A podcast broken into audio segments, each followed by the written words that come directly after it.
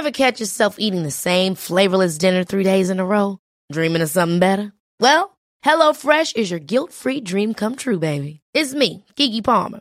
Let's wake up those taste buds with hot, juicy pecan-crusted chicken or garlic butter shrimp scampi.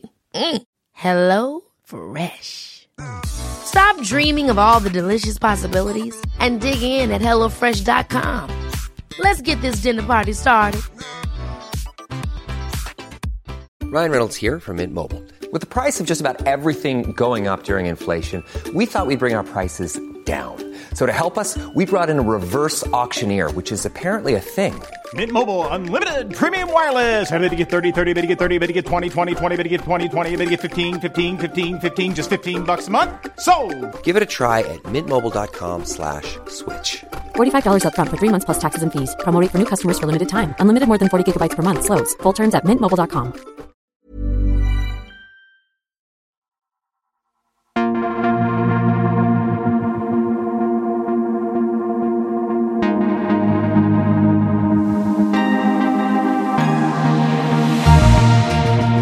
Hello and welcome to the shiny new season two of the Art Detective podcast with me, Dr. Janina Ramirez.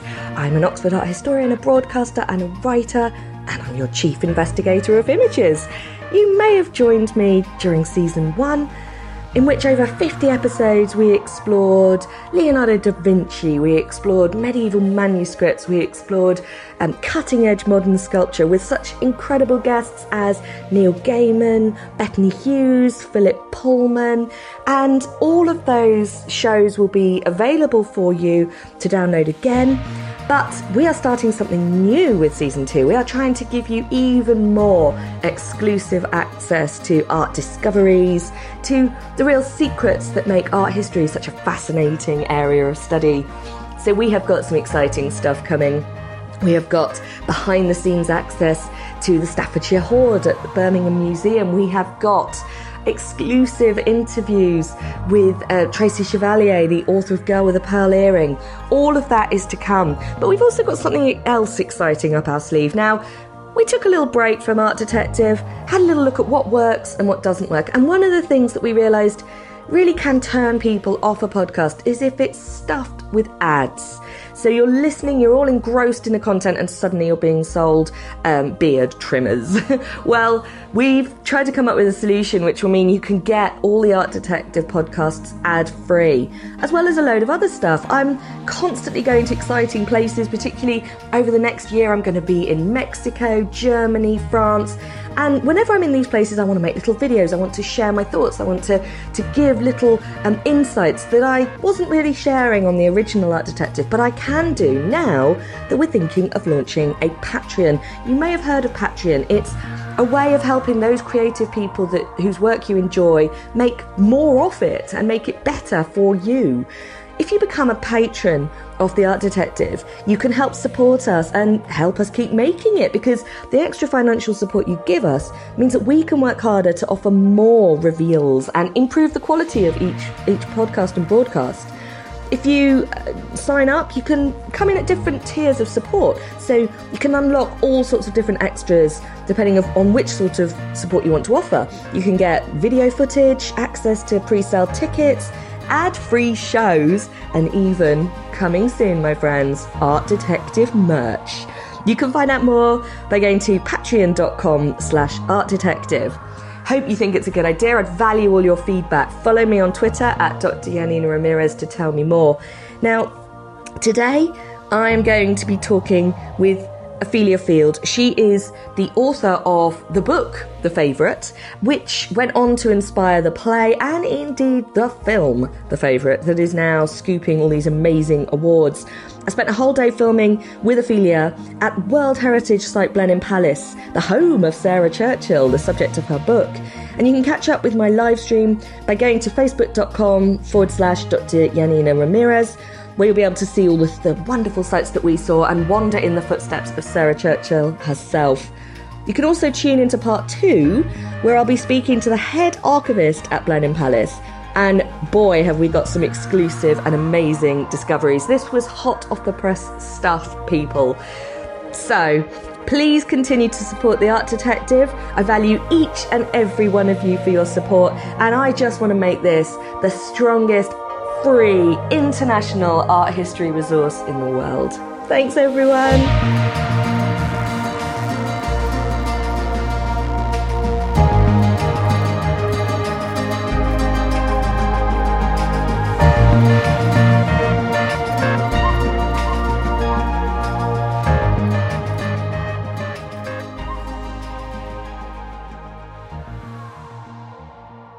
Am so excited. We are in Blenheim Palace, and I'm joined by Ophelia Field, the author of the biography of Sarah Churchill. The Favourite is the name of your book, isn't it? Correct. And of course, we're together today because there is a lot of buzz around the film. We're coming up to the Oscars. Will they win Oscars for it? But your book is a really in depth study, isn't it, of one of those major characters, Sarah Churchill. Now, when did you write it? What was the motivation to write it? The research was done in the late 90s and it came out in 2002 originally.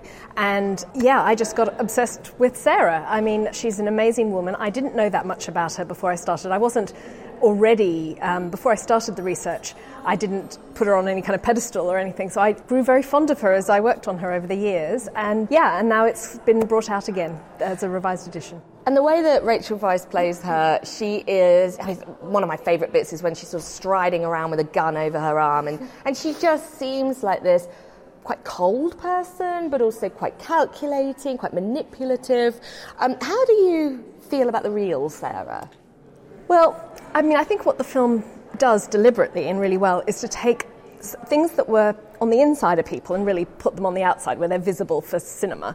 And, you know, so I think the strength of Sarah is sort of made external in Rachel Weisz's performance, but actually in that period, in the 1700s, that strength mostly had to be worn on the inside much more. In, and in the, by which I mean that she couldn't really have marched up to a Tory politician in the royal drawing room and given him a piece of her mind straight in his face. I mean, there were things she could do and things she couldn't do as a woman. And, you know, so it's not a realistic portrayal of what kind of a strong woman she was, but she certainly was. Um, I mean, I know Rachel Weisz hates the term strong woman because we don't say that about anything else, but I, I think she was an extraordinary woman, that's for sure. Certainly extraordinary. And the more I've looked into her and reading your incredible book and all the documentation that survives around her, she was we would consider her an extraordinary woman today. Yeah, absolutely. Because of the way that she used what little education she had and uh, her wit and her charm and a real strength of personality to go from quite humble origins to, you know, pretty much one of the most important people in the country. Yeah, I mean, I think that's one thing that people don't realise when they come to visit Blenheim or something, that this is a house that was built and owned by a couple that were basically self-made. I mean, they yeah. they really they weren't you know they weren't born in poverty, but they were both had relatively humble origins and and built themselves up and founded a dynasty or several dynasties, in fact, um, through their own efforts. It's incredible, and I mean, Blenheim now is remembered as the, one of the most ultimate, beautiful Baroque palaces in the world. But to me, it is as grand as the royal palaces, mm-hmm. and that says something about the Duke of Marlborough, mm-hmm. who we now, of course, refer to as the Duke of Marlborough. But as you say, you know, in terms of of Sarah and John, their relationship, where they come from. We are obviously in the building that is their, their legacy, but we're also in the presence of an artwork that depicts the whole family. And this is the art detective, so we should be looking at some art. But I mean, this is a huge scale canvas, isn't it? Yeah. um, by the painter Closterman. And uh, tell me what we're looking at.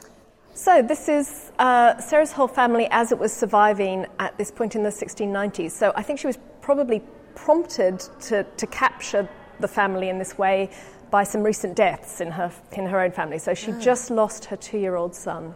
And she'd also, her mother had just died. She didn't particularly get on that well with her mother, but nonetheless, I think those, those events possibly were some kind of maybe subconscious prompt to just you know immortalize her family Um, Because actually, her deceased child's in here, isn't he? I no, think. these are. these- I think these these are the living ones? daughters. These are the uh, the daughters, the four daughters, and then her living son Oh, Jack. that's Jack. Yeah, okay. Um, but she has just lost a little one, yes. Yeah. Um, and I mean, this is again one of the themes that runs through the film, of course.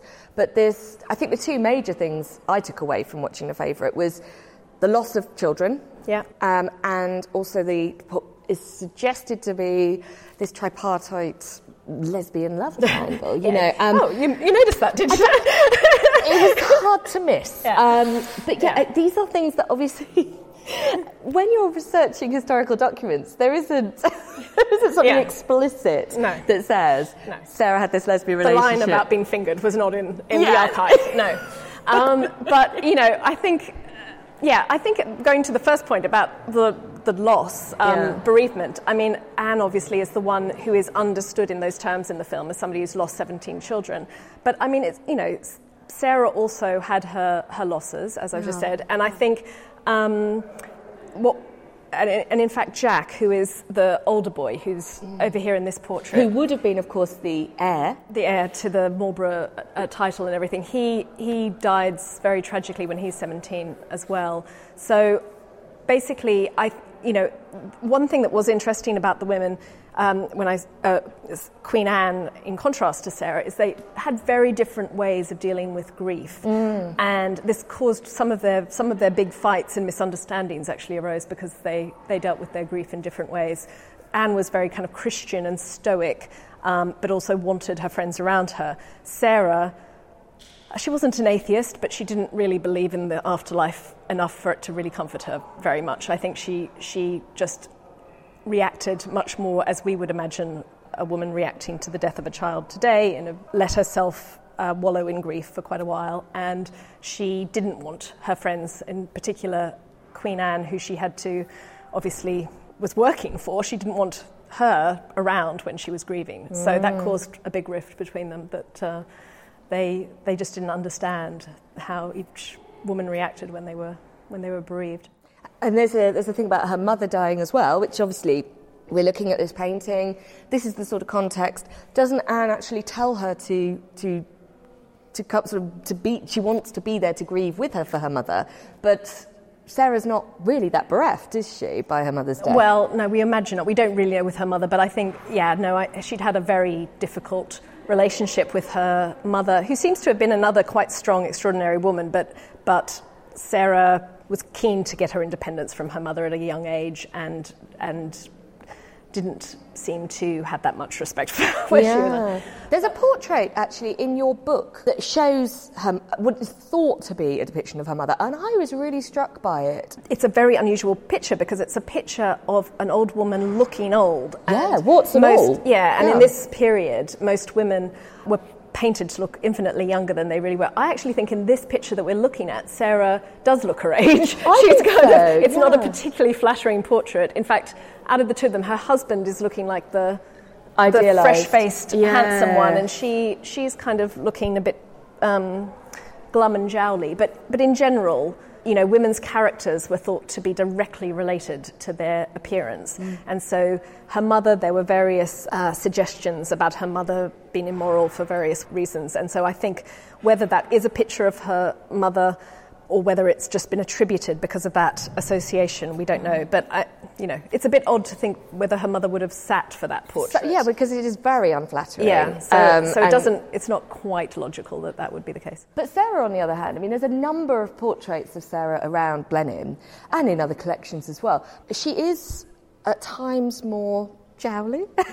Some of the portraits are less flattering, but she is known to have been a striking woman, isn't she? Yeah, I think you know she's she's beautiful, but more than being beaut- beautiful, she's also. I think what comes across is that she had some kind of really real natural charisma, and that's something that's very hard to capture biographically or from archives or anything. But you know, people do keep remarking on her as being sort of radiant and and having a kind of um, attractiveness that goes beyond just looks. And I, you know, I think that is, you know, the contrast that unfortunately it also didn't cast Anne into the best light because Anne was not an unattractive woman when she was younger. But I think, you know, Sarah was five years older and just much more glamorous and much more, you know, um, yeah. She had she had that something, and I remember reading as well in your book that, that, that John had it too. Yeah. That they both had this inexplicable charisma, Yeah. and potentially that's what sets them apart from their their parents, from the gener- from the people around them in court, who are all jostling for supremacy. They have this, and then they put their powers together. Yeah, and they become a power couple. Yeah. Yeah, Yeah. and the ultimate power cou- couple because we're still stood in their palace. You know? Yeah. Yeah. Absolutely. But, uh, but I think you see that in this as well. And what's interesting about the composition in this painting, um, it's thought that they might have added him in, isn't Yeah. it? Because there is a sort of cut, it feels like there's a Yeah. separation line there. Yeah. Why would that be? Well, yeah, I mean, he was John was often away. Mm. I mean, it and, it and was throughout also, um, you know, the period of Anne's reign later. I mean, he he was either away soldiering or away in London when she was in the countryside. I mean, he was often just not there, um, and so whether it was always planned that he was going to be added in or whether it was, you know, they just decided to do it later. I think, whatever the reason, it's kind of apt that he is sort of to the side and she is the centre of the picture. Um, you know, she is the matriarch that, in terms of the family at least, is in charge. Yeah, and, and this is something I think is, is wonderful. I mean, it's, for me, it's a very well composed painting. It's got this pyramidal structure that you like to see, very satisfying in a figure group. Um, nice use of sort of background light, and then this very beautifully executed velvets and materials. I think Jack in particular looks fantastic. The treatment of the drapery there is amazing. But, but what is interesting um, is the way she is the sort of the hub. But it's a fantasy in many ways, isn't it? Because as her relationship develops with her family, she falls out with a lot of people, doesn't she? Yeah, so in this picture, we have Elizabeth, Mary, Henrietta, and then Anne. And Anne is the only one she really got on with consistently. Henrietta, her eldest daughter, um, I mean, they they really did fall out. And in the end, Henrietta had an affair with the playwright uh, William Congreve, which her mother just disapproved of enormously. And, you know, they, they really never reconciled. Mary, who was said to have a temper and a personality just like her mother's, they also fell out repeatedly, but at least they did uh, manage to get, after much back and forth, managed to reconcile before Sarah's death. Um, and yeah, no, all of the, all of the, she had difficult relationships with all her daughters. She kept in old age uh, a book called the Green Book, Yeah, which this was is an extraordinary thing, the Green Book, and it's it's horrible read isn't as a mother. Yeah, no, I mean, yeah, as a mother, it's you know, it, she she kept this account of grudges, basically. I mean, it's all Against all the reasons they were ungrateful and all the way, and it's just it's just you know she. Sarah had many virtues and many strengths, but she, she did like to control people, and she did feel um, that everything was an account, an accounting back and forth, and uh, so yeah, she she what she could never quite understand in that accounting was the need for just um, Forgiveness. forgiveness and warmth. And, Yeah. But having said that, she did also, um, you know, she had. She took over the care of several of her grandchildren at Yeah. various points in her life, and she, you know, she stepped in when she felt that other uh, people were being treated very coldly by their mothers. She often stepped in and and provided. But that's the problem I find with Sarah. She's she's full of contradictions. I I utterly respect her, and she is what we would think of, I suppose, as a modern woman. But she is um, she's reaching these heights of power. She's in a man's world completely. I mean, there's no way that she can wield the sorts of power that men can. But her relationship with her husband, and also how she then continues her legacy through her grandchildren, she's very, very clever, and she has a sense of loyalty and the future, doesn't she? Yeah. So it's sort of it is sort of like two two personalities at times. Yeah, I mean, no, she she definitely had um, a softer and warmer side, which you know her husband certainly saw. cer- certain of other of her close friends, um, Lord Godolphin, who was Queen Anne's treasurer, they you know he had immense respect for her and. Her male friends um, knew she had this softer side and would often write her letters just saying, you know, it's, it's not what you're saying. It's just kind of way ha- you're saying the way it. you're saying it. Could you do, just tone it down a bit? Just be a little. bit- And she never quite got that distinction between, you know, as long as the content was right at the point she was making, she didn't never understood about how to really show that side of herself um, publicly or when or in politics, and mm. and so it it really. Yeah, it was limited to just a few, a handful of private relationships. Because her husband even says when the, one of the things the film charts is a moment, a moment where she is falling from grace, really, and her relationship with Anne, which has been established for decades, is under true tension, which actually ruptures, and they do fully fall out yeah. and refuse to speak to each other. And doesn't Marlborough actually say, John say to her, you know, come on, ease up on it. Stop writing letters, stop ranting. yeah, but you know, he had been encouraging, he had been using her as a channel to the Queen for years and years and years. And so the fact that then he, when he wanted to put the brakes on, there was a bit of hypocrisy there as well. And yeah, and I mean, Sarah has had a very rough deal from historians for many centuries. There's also just been blamed for having uh, caused his fall from grace. You know, you know she's uh, one of the greatest military commanders of Britain and things, and she's basically blamed for their downfall because of her character and the, her temper and her um, gender. And gender, of course, exactly. Um, but really, I mean, you, you only have to be standing in Blenheim and thinking of this place that she essentially had to manage the building of to understand that she, you know, he never thought she was bringing him down. He knew that she was a support. Absolutely. And, and, I mean, the, the wonderful thing is the idea that she conceived of this place on such a grand scale. And the reason for it is that he, John wins this amazing military victory, the battle of, uh, it's not Blenheim, but it's a, a, town in Germany where the battle took place and they've taken the name over. Um, and, and this is a reward, in many ways, contrived through Anne's reign by Sarah's proximity to the Queen, isn't it? Yeah. Yeah, I mean, I think the fact that Sarah was a favourite of Anne plays its part. It wasn't purely a reward to him; it was a reward to both of them yes, as, as a couple. Interesting, I, you know, right? Because again, histor- history would tell you no, it's a reward to him. Yeah. But that's interesting. Of course, it's a reward to her too. It's a reward loyalty. to them both. Yeah. And, and you know, I, and Sarah also, people also misunderstand because, you know, he got given the dukedom, but she would only accept the dukedom if he was given a lot of money as well. But that was totally reasonable because you just, in that period, you could not be a duke and not have enough money to support living like a duke. Yeah. So that was rational. And then, you know, she she did understand that this had to be a national monument, but she was also, you know, very uncomfortable about the fact that she was also going to be expected to live in a national monument. So she was quite ambivalent about it. She wasn't grasping for all this. She kind of knew it was serving dual purposes. She um, ends up retiring to like the lodge in Windsor, doesn't she? Yeah, she's she, she's uh, head of the Windsor Great Park on top of everything else. Well, by the time Sarah died, she actually had 27 estates. Good so grief. this was just one of her. She was things. a multi-millionaire of her time, yeah. wasn't yeah. she? No, yeah, she was one of the richest richest women in Europe. Certainly a non-royal woman, absolutely. So what I think we should do is um, we sh- now we've taken in the big family portrait. There is another portrait in Blenheim mm-hmm. that is gorgeous. That really I think we should look at together because it kind of takes us on to this relationship with women, with favourites.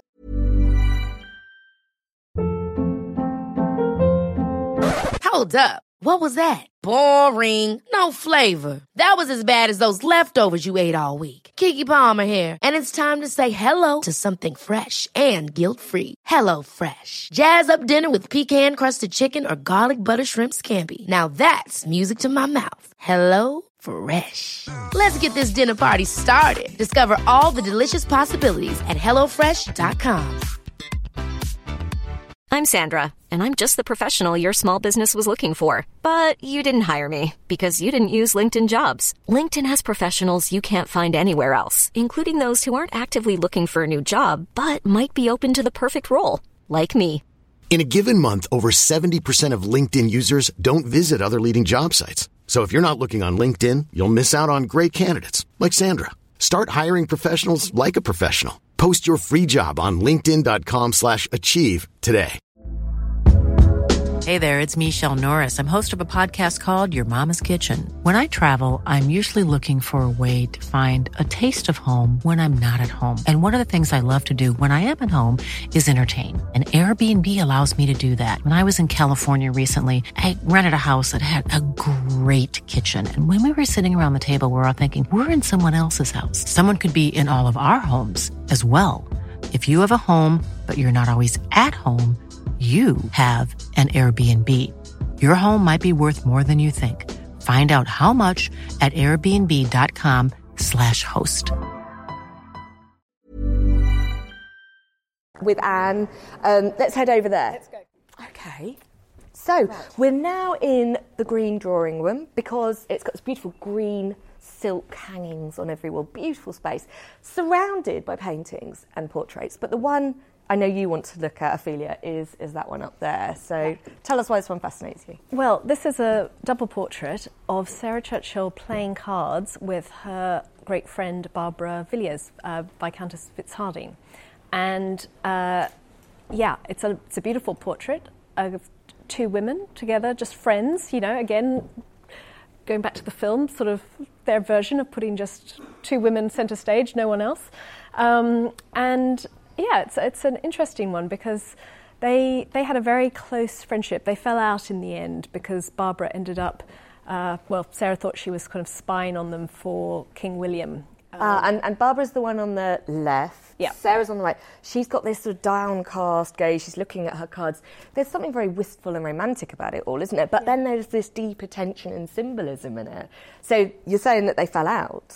Yeah, I mean, the, the portrait's a little bit um, of a mystery because Barbara is holding to clearly turned towards the viewer the Nine of Diamonds, yeah. which is a card that has. Um, symbolic meaning um, as the curse of Scotland or, or the, the uh, links to Jacobitism. Uh, uh, but, you know, she would not have wanted to be advertising being a Jacobite or having Jacobite links at this date. So it's a little bit of a yeah, mystery for the art detectives. It's a real mystery for the art detectives, and you know, putting it out there to the listeners, if anybody can decode it a bit better than than we are today. But um, the dating is of 1691. We're looking at, yeah. and that would put it under the reign of of William. Of William.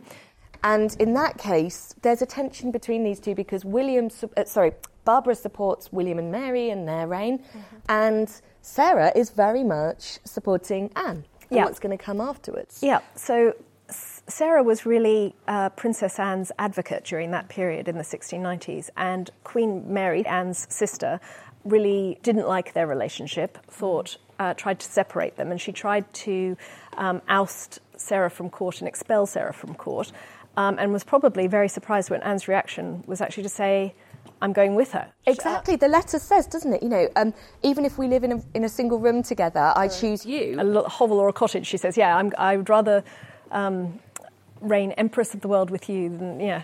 So you know, she she chooses, chooses Sarah. Sarah. She chooses Sarah, um, and you know. From a political point of view, that looked as if she was trying to set up a rival court.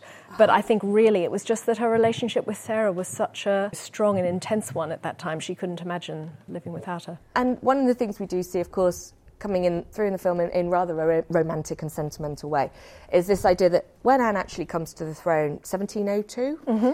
At that point she has lost all of her real hopes in her children. Mm-hmm. She has had this relationship going with Sarah, the older friend, five years older, glamorous, graceful, and that's what stayed consistent mm-hmm. through all these machinations of different rulers, different kings, queens, sisters, brothers and she's got that as as her foundation. Yeah, and particularly the period of this portrait. I mean, that was a period of real adversity where mm. they were bonded by that adversity because they felt very persecuted by the court of William and Mary, and they felt that their serv- the household servants were being infiltrated with spies, that they were being snubbed, and that they weren't being protected, and all sorts of things. That they, you know, Sarah was. They, they were in the mindset that they were surviving this difficult time together as um, young married women. Um, and yeah, that really was a foundation that when by the time Anne came to the throne meant that she fully trusted Sarah. Was it in, seen as an inappropriate relationship? Well, I mean, I think, you know, friendships at that time had somewhat different meaning to friendship as we use the word today. They were sort of monogamous, exclusive relationships, even uh, same sex friendships. So, for example, Anne was violently jealous of Barbara, the other mm. woman in this painting, because Sarah liked to spend time with her and found her company, I think, a little bit more entertaining, witty and entertaining than Anne's company. Because she does complain about Anne as a person, doesn't she? She does. Later, subsequently, in her in her, yeah. in her letters and her accounts yeah. of Anne. So you know, I think you know when we look at the terms in which Anne expressed her jealousy about that, it, it reads to us as romantic jealousy. I think Anne had a series of very close relationships throughout her life, right from the time she was a young girl, with other women. And um, I don't think she believed that was uh, uh, that her own feelings were erotic. But I, I think, you know, it, we also shouldn't discount the strength of those feelings and some, somehow kind of um, infantilize them as just you know adolescent crushes or anything mm. like that because they, they they lasted well into adulthood and the intensity with which she attached herself um, to others you know Abigail after Sarah and then the Duchess of Somerset after Abigail I mean it, she had a, a long record of, of these relationships and in a way, they're destabilizing for the state. You know, the idea that a power play could be existing behind closed doors, and this is the most intimate of relations with the Queen. Um, and then there is also this cloud of doubt, isn't there? Because after Sarah falls from grace, she does go on, you know, she really goes for Abigail t- in terms that are suggesting in, impropriety, aren't they? Yeah, I think, you know, Sarah used um, words. She talked about Anne's inclination for um, numbered her own sex, and she, you know, she directly suggests that there are passions between women not fit to be mentioned. She mm. she is aware of the sexual aspect of what she is saying about Anne's relationship with Abigail, then people sort of some some of her biographers and things have said, "Oh, she doesn't seem aware that this might implicate her." But I think she was fully aware. She knew that that's what gave those accusations the power. That she was the person exactly. who knew Anne the best and had been her favourite for so many years.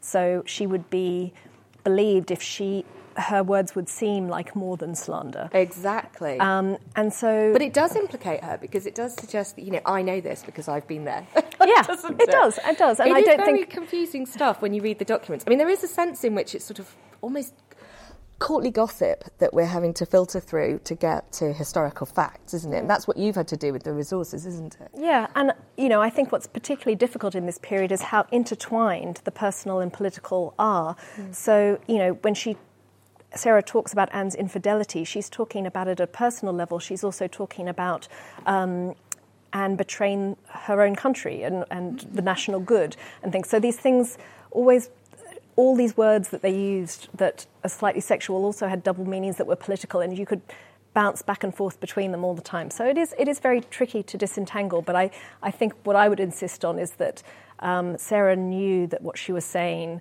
was very scandalous, and, and Anne yeah. also understood what Sarah was saying as as implying bisexuality, lesbianism, mm. because you know otherwise the in, the the back and forth of threats and um, offence and so on does, doesn't make sense otherwise. Mm. And I mean, this is why I think this painting's so so captivating. At the first the first time you look at it, you know, it, it, it's got that 18th century portraiture that we've come to come very familiar with. We're surrounded by portraits in this style, mm. and it was thought to be by Kneller, but it's actually by Jervas. Jervas takes over as the uh, primary portrait mm. painter for the king and the court uh, at this point, obviously under William. Um, and I think that what you've got is something that is very de- delicate, very uh, hyper realistic in the absence of photography. Mm-hmm. You know, this is what we have to rely on in terms of likenesses. Mm-hmm. But what I find striking about this one is it does have this weird suggestive suggestive element about it. Slightly romantic tilt to it. I exactly agree. the way of the shape, way of her head, the way yeah. she's looking down, not looking out at the viewer, yeah. and the fact it's a game. Yeah. What I like about this portrait as well is it's. I mean, a lot of these pictures as Sarah's celebrity grew, these portraits were copied. They were copied as paintings multiple times, and this one particularly had many copies and also engravings that were made and circulated right. for people to see who this woman was. Um, one of the later copies of this picture cuts out Barbara and just has Sarah looking down at a letter instead of a handful of cards. And that's, I mean, it's a beautiful painting as well, and it, it makes perfect sense as a solo painting. Um, but to me, that's also nicely symbolic of the move in Sarah's life. She, you know, she starts off in the court just as a maid of honor, frivolous, gambling, all these things, you know. And as she gets older, her immersion in the world of business and literary pursuits as well. She was became a writer, basically. Uh, you know, there is something in that move in the copies of the painting that also mirrors the move in her own life. Fabulous. And, and as well, I mean, we're talking about the time when ideas and information can be circulated by print rap- relatively rapidly, and people needed to see who these characters were that were being gossiped about. Mm-hmm. They get caricatured as well, don't they? Um, and Sarah sort of plays the game a little bit, doesn't she, in terms of I her mean, image? Yeah, I mean, Sarah, I've, I haven't ever seen a, a really. Um, well, the f- very first biography of Sarah that came out in her lifetime in 1710 did include in the front frontispiece of sort of a picture of her looking absolutely grotesque with saw, dripping swords and everything. Yeah. And that gave Sarah the idea that she would also, she sort of joked about commissioning caricatures of Abigail as well. Oh, and, yes, yes. You know, and, and getting, you know, because there was this, there was this association between in, internal character and external appearance. So, um, yeah, they, uh, you know, I think Abigail, though from, from the written records, it's clear that Abigail was far more plain than Sarah, uh, for what it's worth. Um, uh, you know, and I think, um, yeah, Sarah uh, was uh, not above. She wasn't enough of a feminist not to attack other women for how they looked. yeah. yeah, and you've gone down in, in. It's it is all implied. I mean, I think the wonderful thing about your book is there's so much research gone into it, and I'm fascinated by the documents, the the information that you've really sieved through to get to the heart of of the story there. But but there's always going to be unknowns, isn't there? A bit like this painting, there's always going to be little bits, little mysteries that we sort of wonder why is the the, the nine of diamonds there. Yeah. And do you feel like that with Sarah still? Do you still feel like there's oh, bits yeah. of her you don't oh, know? Oh no, I, I don't pretend for a minute that I've I've got everything right or that I've you know found everything there is. To, I mean, Sarah has been. Um, uh, repeatedly represented and portrayed in books and TV series and paintings and things over, well, ever since she died over 300 years ago. She has been a constant source of people retelling her life and, and representing her according to the uh, spirit of the times. And, you know, the movie is just the latest one of those. And you're right, the spirit of the times. You know, she's a vehicle for whatever period and historian and person wants to take her and turn them into what they think. But I, I, think that there's a balance to be found in it, and that's what you strike that, that balance that this is the historical document from the time. These are her words, her letters, her books. And she comes across as, I think she's a fascinating character. I think she's a wonderful, complex woman. Um, and just being able to be in Blenheim, look at the portraits, and be with you is a complete honour. Um, your book. How can people get hold of it? It's in re- reprinted, hasn't it? yeah. This is um, the favourite, Sarah Duchess Marlborough, and um, gorgeous cover. Look at that, very punk cover.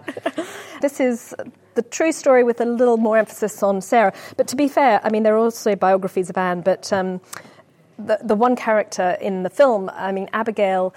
Uh, you'd be hard pushed to write an entire biography of Abigail because she's just left a lot many fewer traces on the mm. historical record. So well, one of the things we haven't said about Sarah, of course, is she lives to 82. Yeah, she long goes, life means you leave more of an impact. Actually, yeah, 84, I want to say 84 sorry, I want to say. Four. Yeah, yeah, right. yeah. Yeah, so she um, yeah, she has a, a lot of story both before the film and after the film. Her story is pretty incredible as well. I mean, the the things she achieved in later life um, uh, you know, because actually in that uh, period during Anne's reign, I mean, really, Sarah's influence always had to be mediated through her husband or through other men mm. who actually are, you know, not shown in the film, but um, are still the movers yeah. and shakers. Yeah. But you know, especially after her husband's death, the, when the Duke of Marlborough died in 1722, then Sarah really was independent in a way mm. and could act independently um, for the first time at that point. So, and she has a good 20 years of living independently, yeah, creating this place, still involved in politics, still, yeah, yeah still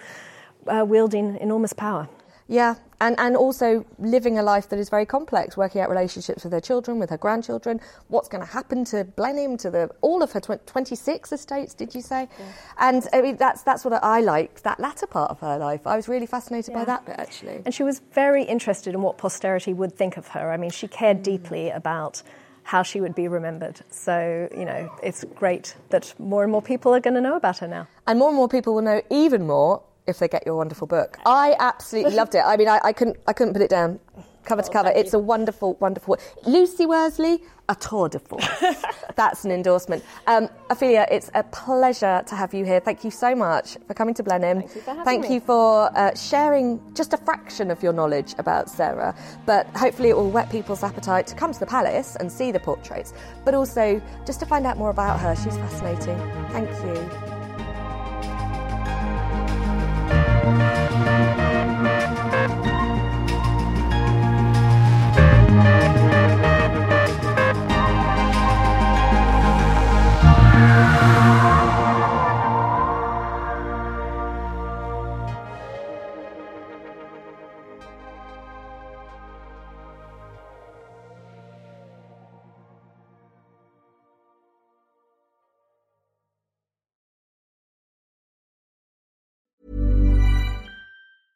Ever catch yourself eating the same flavorless dinner three days in a row? Dreaming of something better? Well, HelloFresh is your guilt-free dream come true, baby. It's me, Keke Palmer. Let's wake up those taste buds with hot, juicy pecan-crusted chicken or garlic butter shrimp scampi. Mm. Hello Fresh. Stop dreaming of all the delicious possibilities and dig in at HelloFresh.com. Let's get this dinner party started. When you make decisions for your company, you look for the no-brainers. If you have a lot of mailing to do, stamps.com is the ultimate no-brainer. Use the stamps.com mobile app to mail everything you need to keep your business running with up to 89% off USPS and UPS. Make the same no-brainer decision as over 1 million other businesses with stamps.com. Use code PROGRAM for a special offer. That's stamps.com, code PROGRAM.